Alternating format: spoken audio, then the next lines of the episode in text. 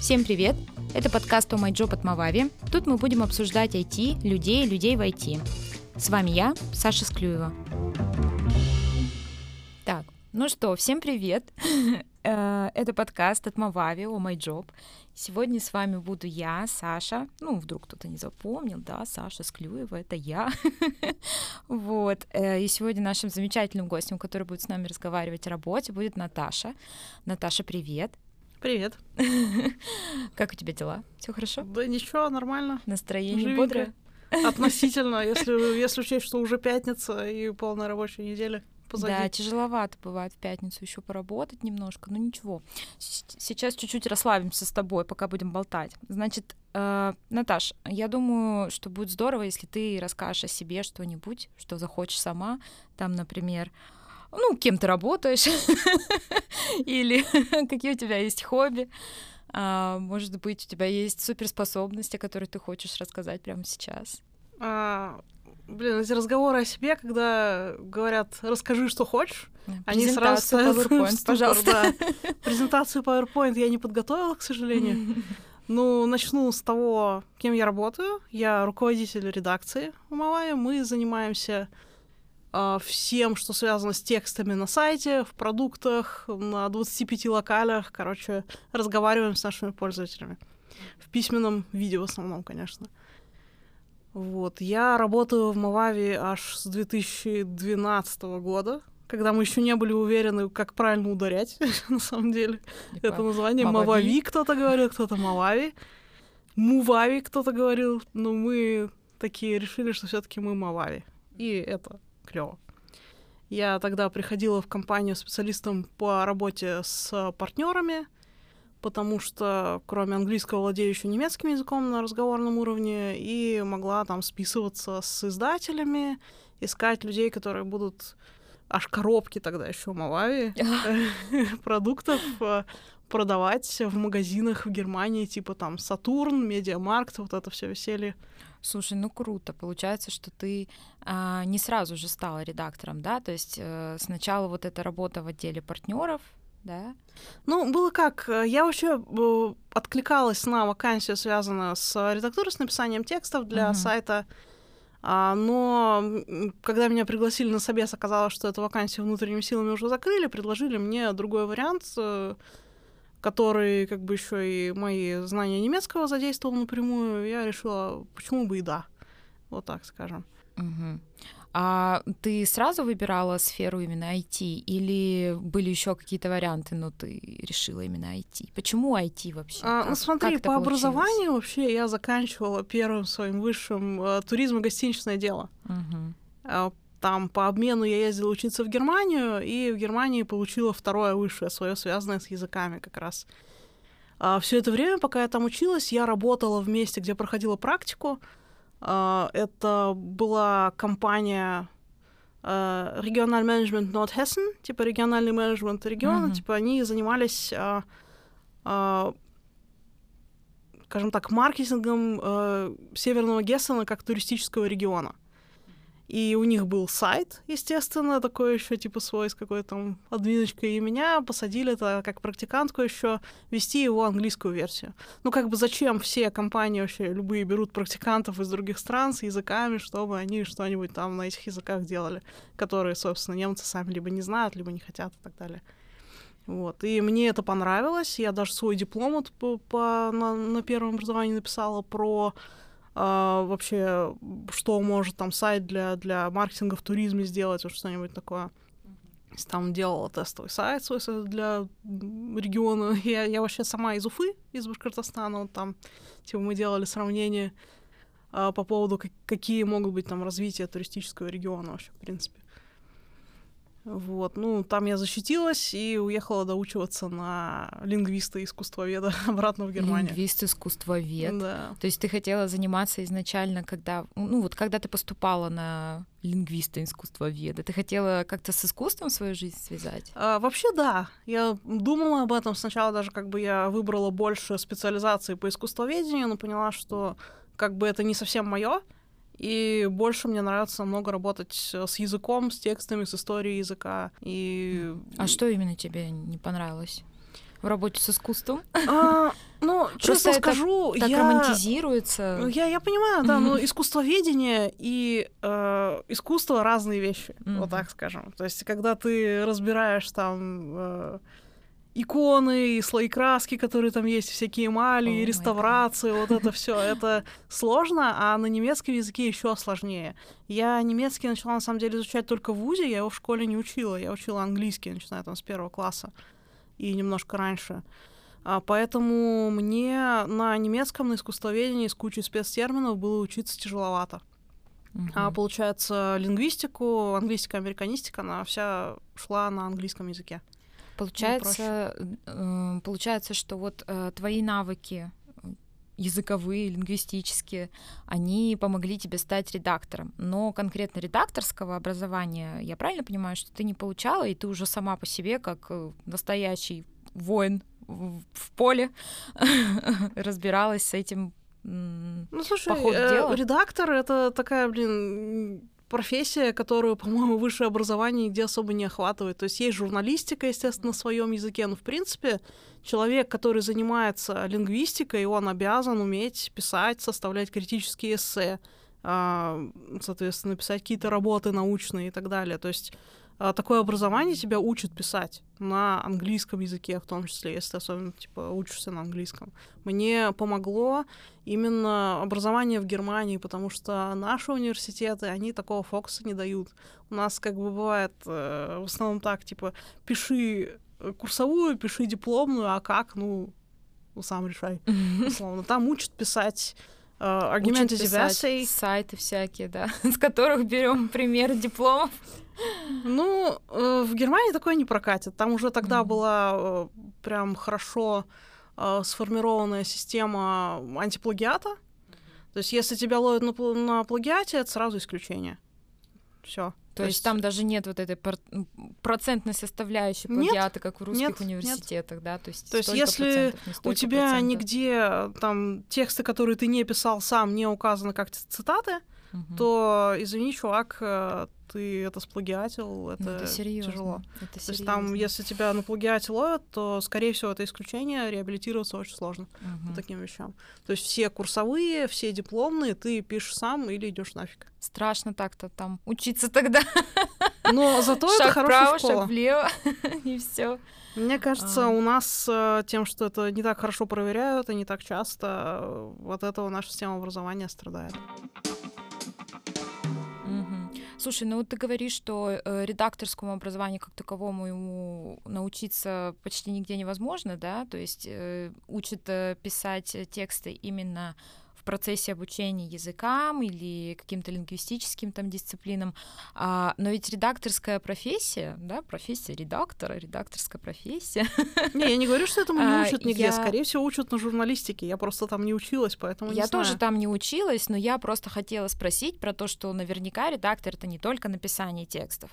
А, просто это еще какая-нибудь там коррекция, там нужно все перепроверить, что, что именно нужно делать. Вот расскажи вообще вот весь этот процесс работы редактора, вот от начала, как у тебя появляется ТЗ на текст, да, а, или вообще как, как это проходит, как это происходит. Вот я, например, себе слабо представляю этот процесс. Ну, вообще, редактор, э, условно, там в печатных изданиях и редактор веб-текстов — это разные профессии, по сути.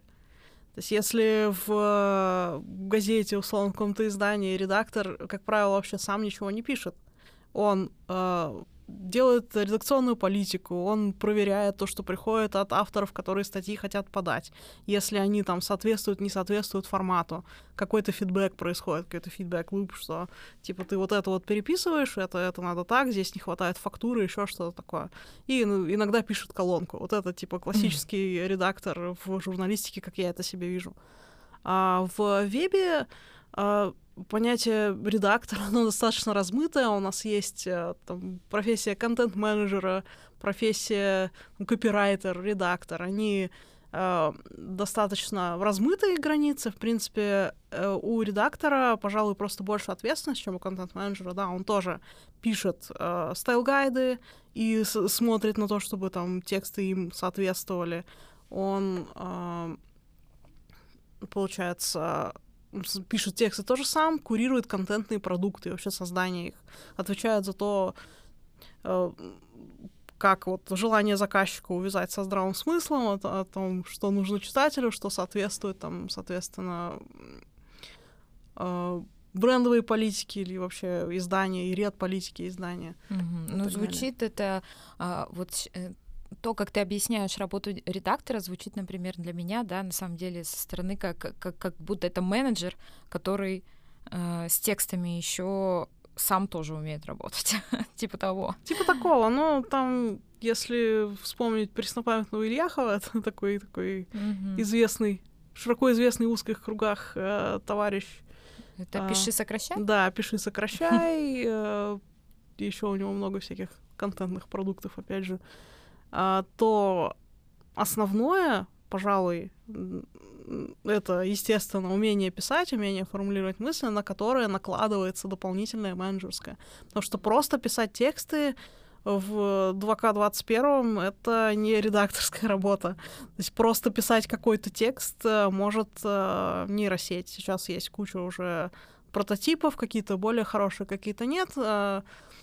Э, э, им нужен, нужно задание нужен э, редактор, условно, чтобы посмотреть, что написано, но просто генерировать какие-то объемы текста для этого человеку скоро станет вообще не нужен, в принципе. Интересно. А кем ты тогда будешь работать? Вот видишь, нужно Если не, путать. Есть, есть э, интент, есть задача у текста. Mm-hmm. Задачу текста нейросеть сформулировать не может. И, в принципе, чекнуть на здравый смысл пока еще тоже нет. Угу. То есть, э... То есть э, получается, а вот э, как думаешь, ты бы смогла управлять, э, вот э, ты как э, глава редакции сейчас, и если бы у тебя команда состояла из ботов нейросетей, как, как, как бы тогда выглядел рабочий процесс? Слушай, ты... пока я себе этого не представляю, я не могу ответить на этот вопрос. Мы сейчас уже используем нейросети для генерации какого-то потокового контента для других источников вместе с копирайтерами, которые работают э, с э, поисковой оптимизацией у нас. Но заменить именно редакцию как uh, body of work, типа как людей, которые работают там с контентом сайта, которые берут какие-то задачи от заказчиков, а на роботов это пока еще маловероятно. Ну, это так, э, такие футуристичные фантазии. Да. Просто То есть я к тому, что соцсети это не замена, соцсети говорю, нейросети это не замена человеку, а, а скорее, а, скажем так, замена рутинной работе по генерации текста. А как часто работа редактора превращается в рутинную? Ну, пожалуй, когда мы э, набираем какие-то большие объемы текстов, предназначенные для поисковых машин. То есть, по сути, лучше... То есть, получается, что раньше люди э, потоково писали хомячочно для машин. Сейчас мы для машин используем текст, сгенерированный машиной. А, слушай, а, ну вот мне это еще вообще интересно, как вот э, проходит обычный день э, любого редактора, который вот приходит он с утра, там кофе попил на работе, что он дальше делает? Какие-то раздает задания или сразу приступает к работе с текстами? Как вы решаете, э, какой текст куда пойдет и вообще, ну то есть как как они между собой как вот вообще это работает? Расскажи, пожалуйста, мне. Ну, слушай, оно работает на самом деле по-разному в разных областях. Угу. Есть у нас редакторы продуктов, которые работают с текстами в интерфейсах программ. У них э, свой э, flow, получается, они работают в основном с продуктовыми дизайнерами в связке, и они получают э, задачи вот по разработке каких-то фич, экранов от э, продуктовой команды, от э, ПО, и занимаются тем, что бы создают шаблоны с текстами, с промптами, как это все должно для пользователя выглядеть, чтобы это Э, выглядело дружелюбно и звучало дружелюбно вместе с этим, то есть дружит текст с картинкой на разных языках. То есть они, как правило, получают задачу и идут э, смотреть, какие на ней должны быть тексты, потом локализуют это на там 15 локалей, например. Mm-hmm. Тоже надо смотреть. Если это контент-менеджеры, то они работают э, с большим потоком именно публикации статей э, под поисковую оптимизацию у нас на сайте. у них есть э, бэклог, в котором SEO им оставляют задачки, SEO-специалисты с тем, вот нам нужны такие-то тексты, такие-то изменения на таких-то страницах с такими-то ключевыми словами и так далее. Там ребята уже по потоку разбирают эти задачки, либо отправляют на аутсорс. Мы, э, как правило, сами не вывозим такие объемы, которые нужны SEO для привлечения трафика, и заказываем тексты на фрилансе, проверяем их, э, публикуем их. Вот этим занимаются ребята у себя.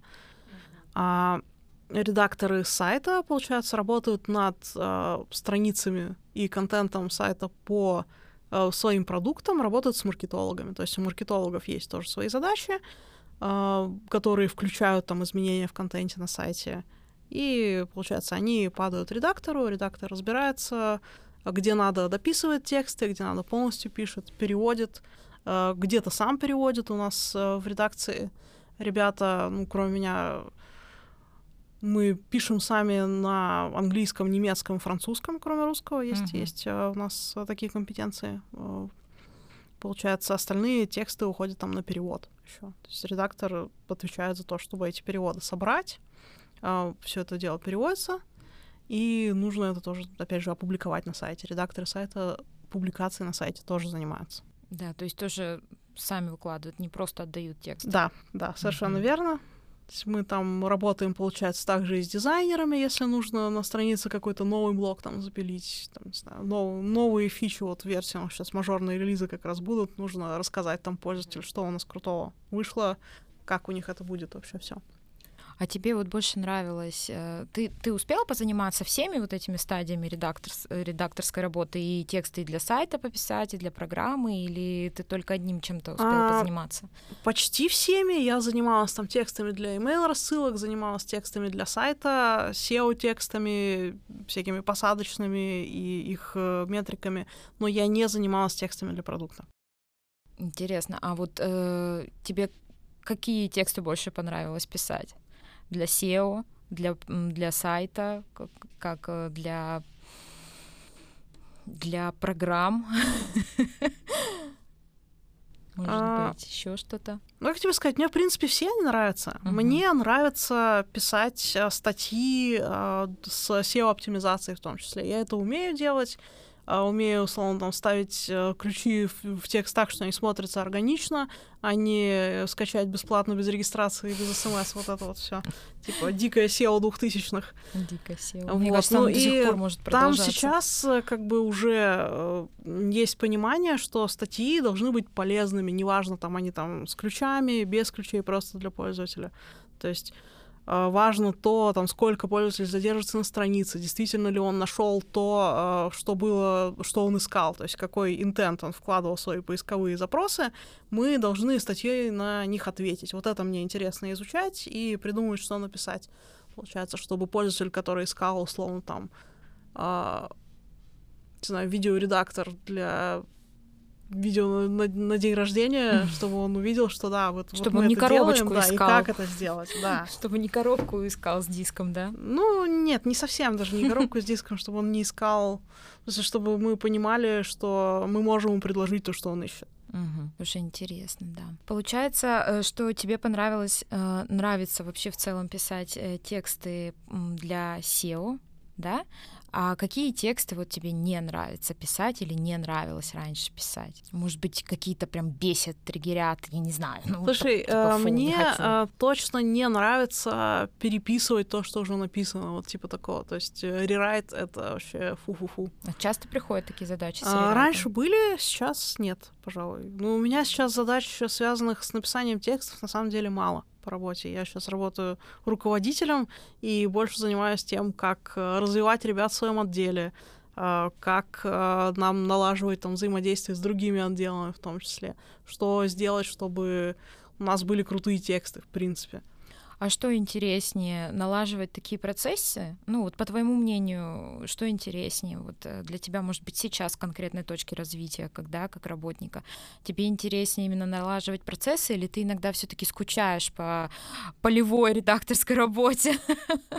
Мне интересно и то, и другое. То есть я, когда становилась лидом, руководителем, это было скорее из необходимости, если не я, то код, типа кто защитит условно интересы моих ребят, кто может там сформулировать, чем мы полезны для бизнеса, что мы можем вообще предложить и как мы это делаем.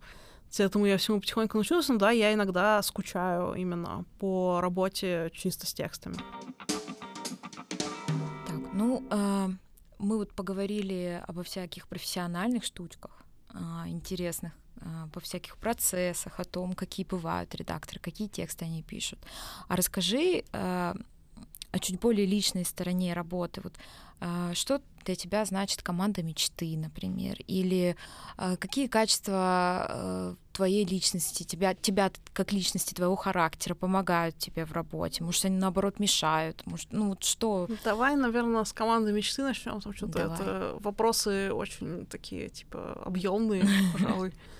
То ну, есть... Ну, просто сразу кучей, чтобы, чтобы ты могла выбрать Мне тот, бы хотелось, чтобы э, ребята были э, инициативные, то есть чтобы им хотелось что-то новое узнавать, что-то э, развиваться в, в своем направлении, получается, брать на себя интересные, нам сложные задачи. То есть э, как-то так, э, пожалуй. В целом у меня много ребят таких в отделе, которые это делают, и я всегда это поощряю, и это круто. То есть, которые не только как бы вот от сих до сих я написал текст, я пошел, которым интересно, как вообще работает создание текстов коммерческих, как э, поставить это дело на поток, как это все завернуть в метрики, как это оцифровать, э, сделать это прям вот э, от, отстроенным процессом. Я люблю, когда ко мне приходят с такими инициативами.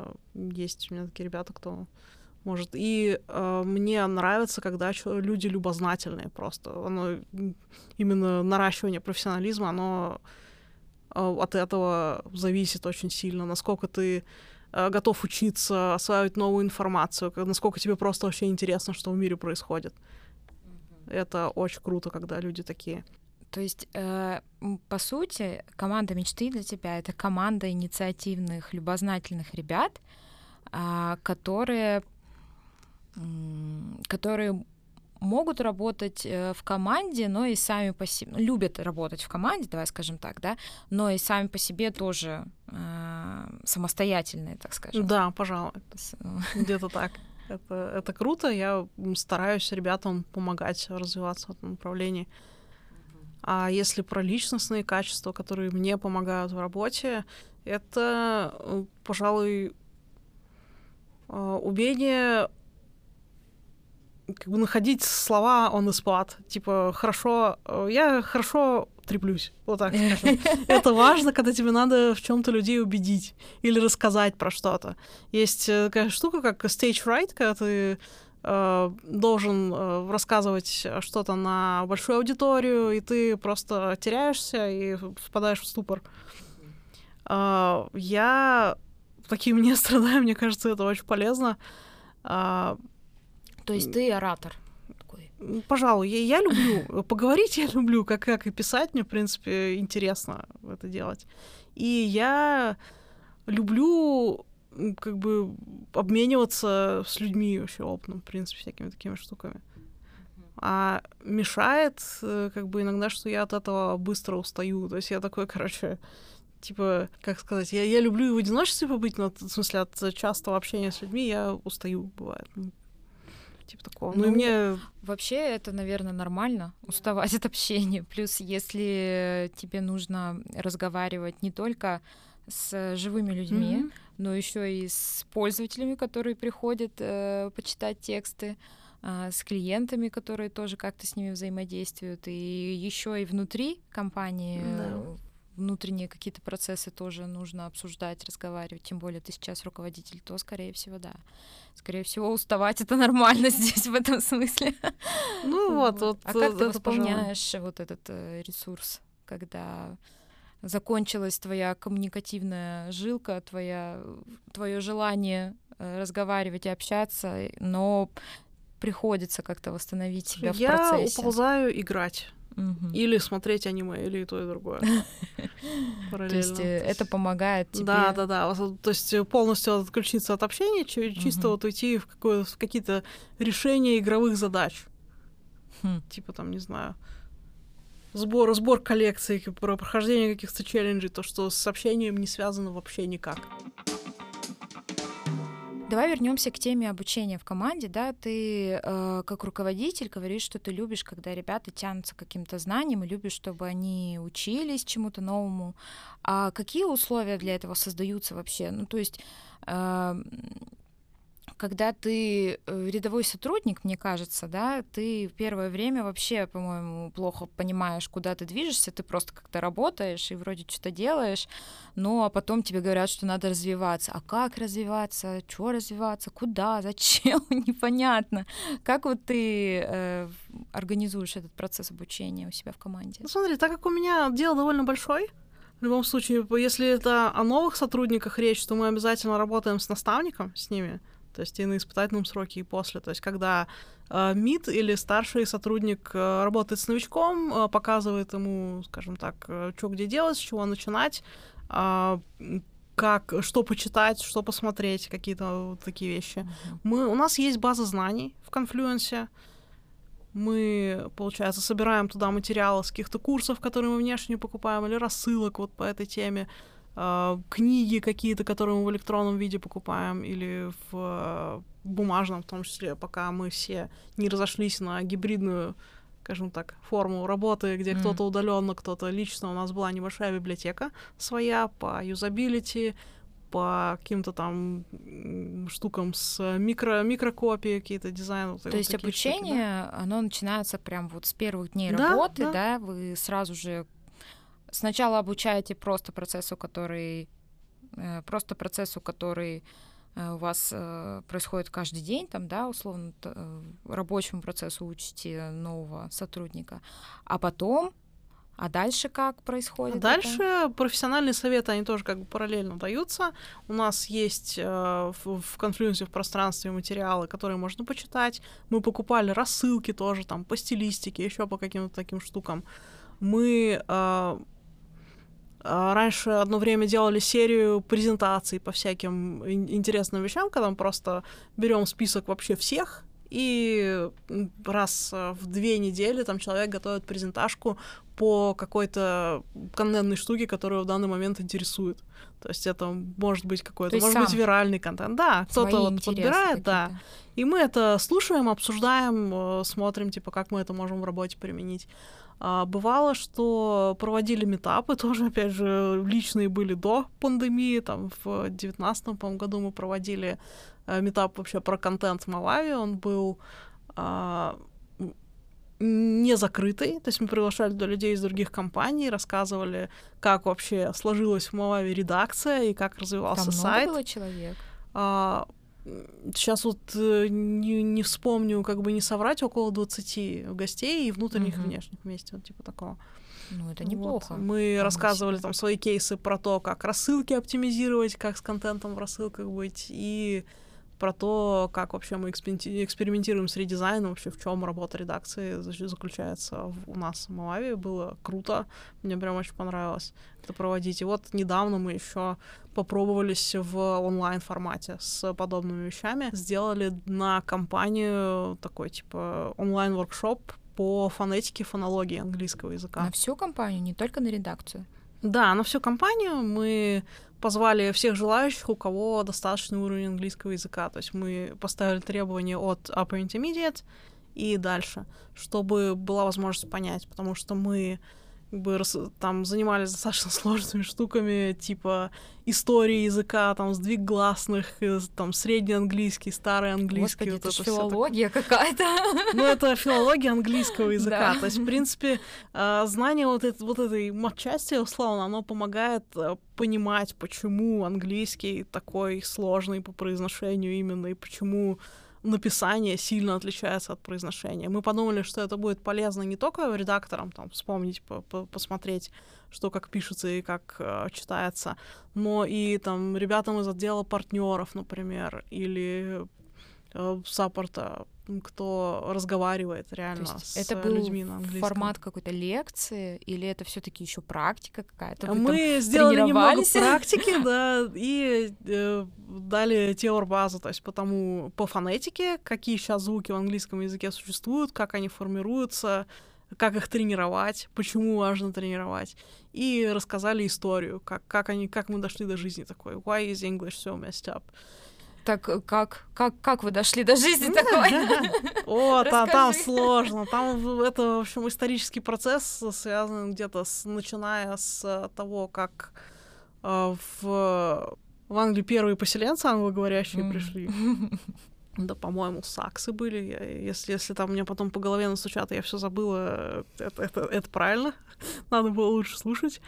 Вот, и язык был тогда больше похож на смесь э, немецкого, скорее, с какими-нибудь нордическими вещами. То есть там не было еще французского влияния да, после помню, нормандских завоеваний. Вот это, все. это было там германские языки. Да, что да, мое, да, да. мое открытие было на первом курсе, когда у нас был вот этот э, э курс большой по языкознанию, э, когда сказали, что английский относится к германской группе языков, если я Романо-германской. А, романо-германской, да. да.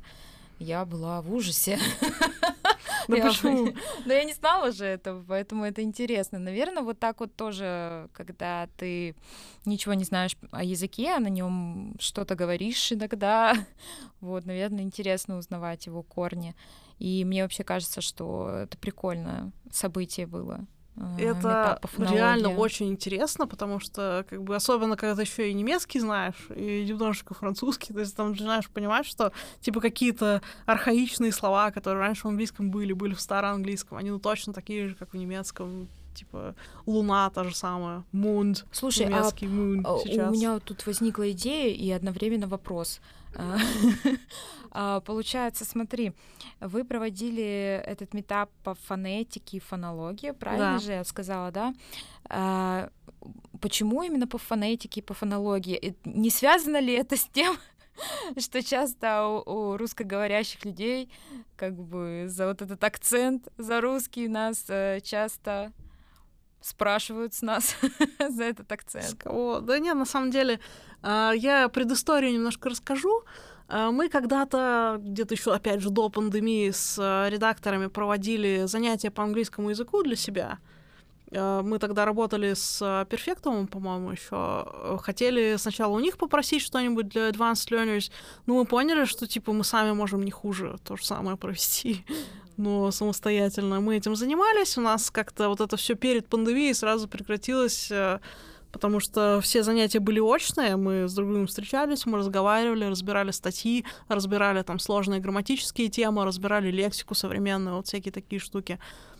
А, и у нас э, оставалась тема по фонетике. Мы подумали, что было бы прикольно, короче, сделать там прям большую подготовку провести по истории языка, по там э, речевому аппарату, потому как вообще звуки производятся, как О, вот это все. Речевой аппарат это тоже. Вот, и мы Там ушли готовиться, но, короче, случился 2020 и это все немножечко остановилось, а люди как бы подготовили презентажки, э, и было жалко вот эту всю работу, чтобы она ушла в никуда. Мы, получается, когда уже поняли, что офлайн формат э, мы, наверное, никогда больше не осилим в тем же составом, решили, что давайте мы подготовим вот это все, все наработки наши, допилим и перенесем онлайн формат. И тем, кому интересно, расскажем, запишем, покажем. 2020 переворачивает нашу жизнь до сих пор. Типа он, того. Он уже прошел, да. но он все еще здесь, так скажем. В общем, мы это все веселье назвали Sounds Bubble Up Like Soda Pop. А мы его провели, этот метап, получается, в день переводчика, 30 mm-hmm. сентября. Записи у нас есть, так что можно это все посмотреть. Ну как, по-твоему, удачно прошло? Здорово? Я думаю, была круто. обратная связь какая-то. Да, была обратная связь, ребятам все понравилось. У нас были немножечко вот технические проблемы с эхо, с подключением микрофонов в самом начале, то что нам надо было бы, наверное, протестить типа в полевых условиях, прежде чем это делать. Вот. А в целом а, меня, меня удивило и порадовало, что пришли не только редакторы, пришли разработчики даже к нам. О, они, например, вот э, и в технической поддержке Да, например, я просто хотела сказать, что некоторые компании или просто некоторые там ребята ведут э, документацию и какие-то основные вещи на английском языке, типа записывают там базу знаний какую-то на английском языке или еще что-то. И, наверное, поэтому это актуальная тема для всех, как разговаривать, как писать. Что делать вообще с этим английским?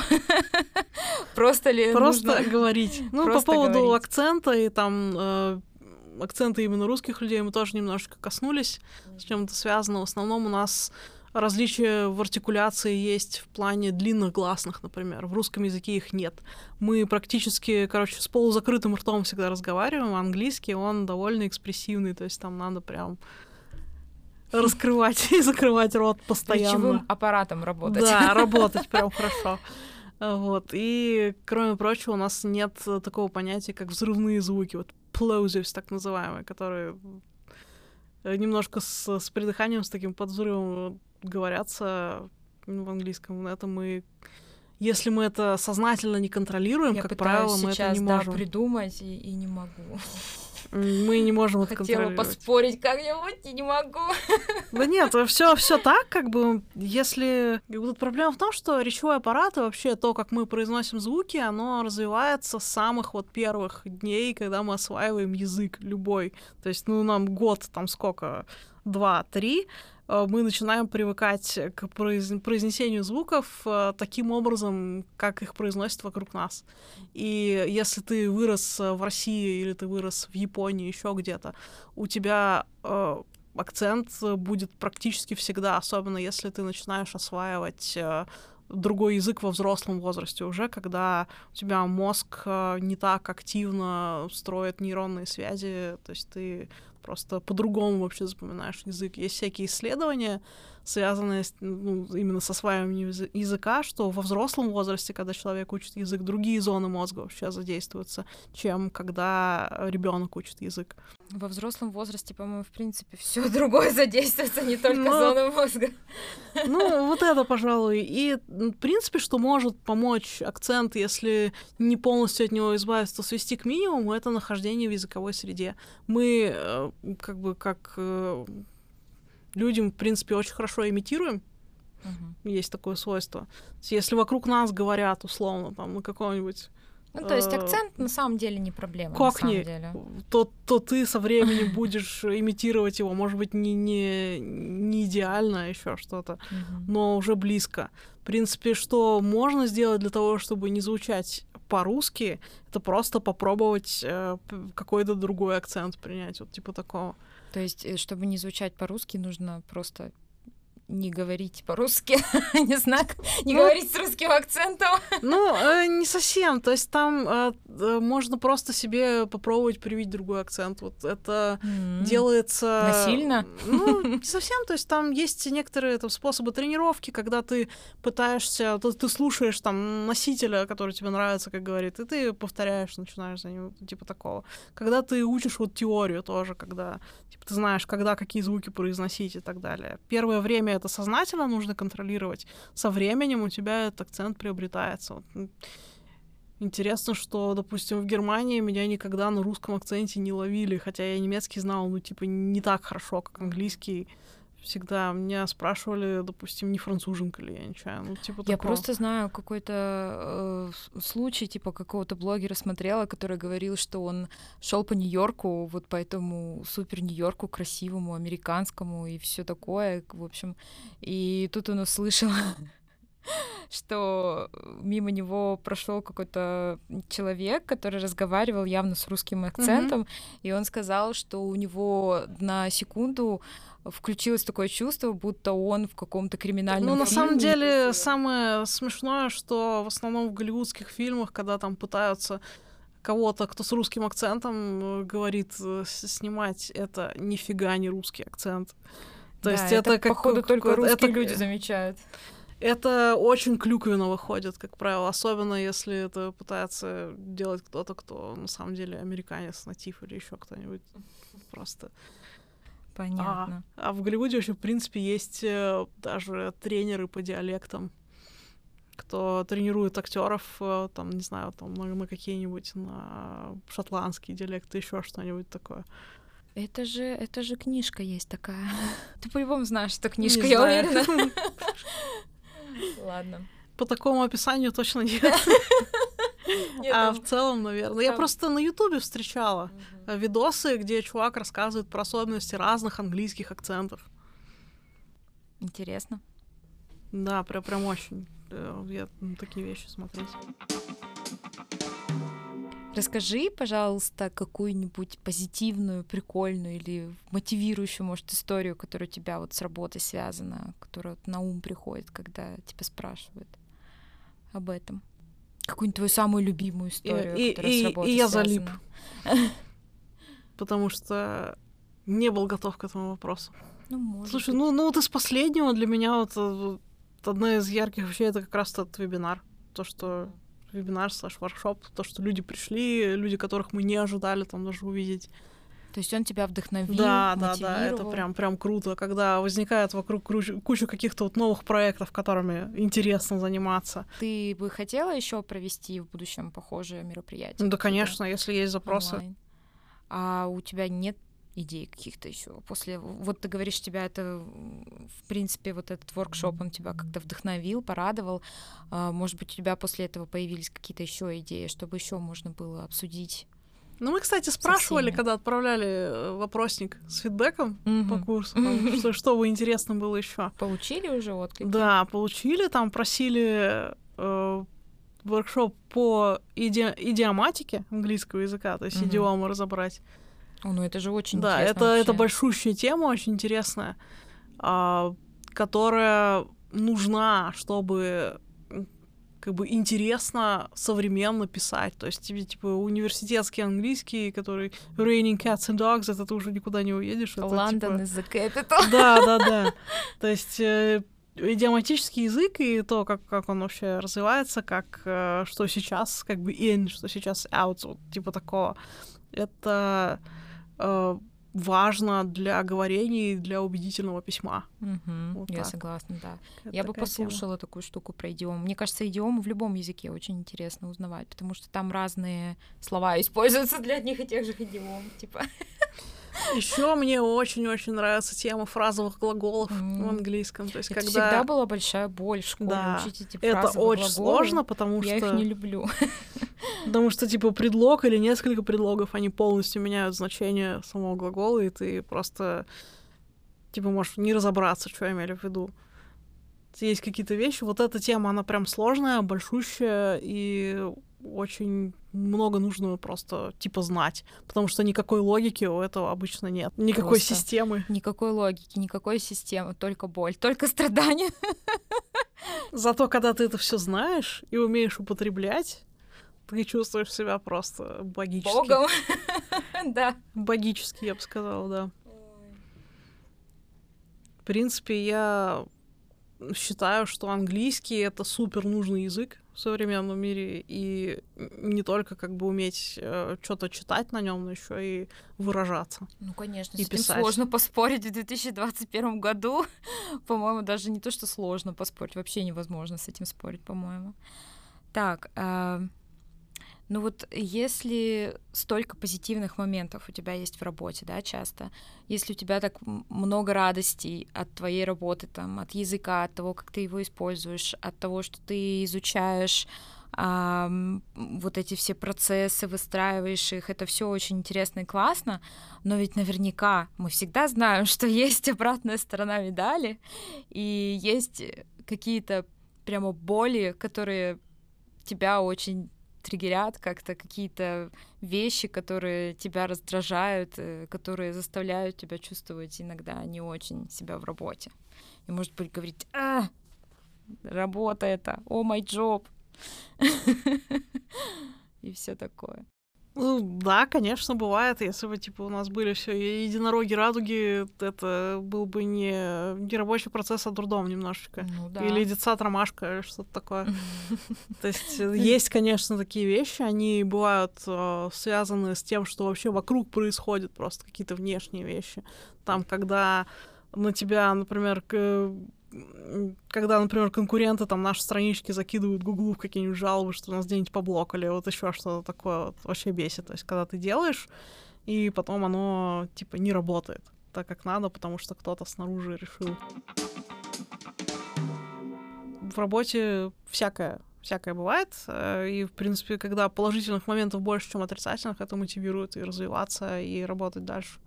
У меня сейчас так мне кажется, это, mm-hmm. это очень круто. То есть это подстегивает да, работать да. лучше. То есть э, нужно воспринимать эти вещи, ну как бы не как э, препятствие или повод для депрессии, а как э, челлендж, с которым надо справиться и идти дальше лучше и сильнее. Что бы ты могла сказать э, начинающему редактору? Вот э, человек сидит и такой, хочу быть редактором, но боюсь, мне нужен совет, лайфхак, что, как быть, как стать хорошим редактором, по твоему мнению? Что бы ты ему сказала такому человеку? Слушай, много читать, много думать и О, нет. Как бы прокачивать логику. В принципе, пожалуй, и прокачивать эмпатию, типа, чтобы понимать, что, что нужно тому, для кого ты, ты пишешь. То есть, что он хочет услышать, увидеть, какую пользу ты ему можешь дать и учиться структурировать свои мысли и свой текст. Это самая, наверное, главная штука, это не, не допускать э, каких-то э, logical fallacies, так называемых логических, логических ошибок, типа такого. Ну, это, это сложно, наверное, сделать с первого раза. Придется какое-то время положать немножко. Не, ложать это нормально, ошибаться это нормально. Если ты не ошибаешься, значит, ты ничего не делаешь. Мне как бы пожалуй, да, я бы посоветовала еще отбросить такой перфекционизм. Перфекционизм вообще никуда обычно не ведет, кроме как к депрессии. Ну, да, есть, есть такое. Думаю, я соглашусь с тобой в этом плане. Так, ну, спасибо тебе большое за советы, которые ты нам дала. А сейчас я хочу еще задать тебе короткие вопросы, устроить маленький блиц. Мне уже страшно. Нет, это будет действительно маленький блиц, ничего не бойся. Как говорится, я задаю короткие вопросы, ты отвечаешь не обязательно коротко. Хорошо. Вот, ну, может быть, тебе захочется коротко, я не знаю. А, так, давай первое. Кино или аниме? Аниме. Без вариантов. Извините, очень просто. Так, немецкий или английский? Английский. Английский все таки все-таки английский. Ну, я могу, там, не знаю, не очень коротко рассказать, почему. Но для меня, как бы, во-первых, у немецкого более узкая область применения, хотя очень много клевого контента на нем тоже. А английский, мне кажется, более современный, более динамичный, но, но это я. Я, может быть, про немецкий просто не так много знаю. И я английский знаю лучше все-таки. Угу. Ну, понятно. А, риск или рассудительность? Рассудительность. Рассудительность. А процесс или результат? Результат. Супер. Так, и последний То есть оно и то, и другое важно, но как бы если просто что-то делать, а результата нет, какой в этом вообще смысл? Это, это логично, на самом деле, звучит. Ну и, в принципе, бизнесу точно тоже важен результат, в первую очередь. Если бы ты а, могла не работать, что бы ты делала? Чем бы ты занималась? А, я бы все равно работала. Мне кажется, человек, который, ну, как бы, у которого нет какого-то дела, это человек бесполезный. То есть я бы чувствовала ну, может, себя это будет не работа, а там, не знаю, благотворительность. Слушай, если бы... Давай так поставим вопрос лучше. Если бы мне не надо было беспокоиться о деньгах, вот mm. так скажем, что бы я делала? Я бы писала все таки статьи коммерческие на заказ, но в своем темпе, и так как мне удобно, и выбирала только то, что мне интересно. То есть все равно бы была да, редактором. Пожалуй. И я бы занялась, наверное, развитием там, своего художественного бренда, типа такого, пока у меня на это времени особо не хватает. Ну, этот план все еще можно реализовать, если ты вдруг, э, не знаю, станешь резко супер-пупер богатой, ты сможешь продолжать наращивать свое богатство, но при этом еще и заниматься развитием личного бренда. План уже есть, осталось только выполнить. Ну да, да. Материальную его часть. Типа того. Вот. Ладно, Наташа, большое тебе спасибо сегодня за беседу. Спасибо, что пришла, поделилась с нами личными моментами. Там... Спасибо, что позвали. Мне было очень приятно. Мы всегда рады поболтать. Приходи еще. Да, я думаю, если к вам буду приходить только я, это будет супер скучно. Ну, ничего, это будет локальный подкаст на нас двоих. Очень много крутых, талантливых ребят в компании. Я с удовольствием послушаю их в следующих подкастах тоже. Тогда мы пригласим их в следующий раз. вот, пиши нам, а, кого позвать. Мы прислушаемся к этому, может быть, поменяем очередность. И на этом на сегодня все. Пока-пока. Это был подкаст «О май джоб» от Мавави. С вами была Саша. Подписывайтесь на нас, следите за нашими социальными сетями. Всем покеда!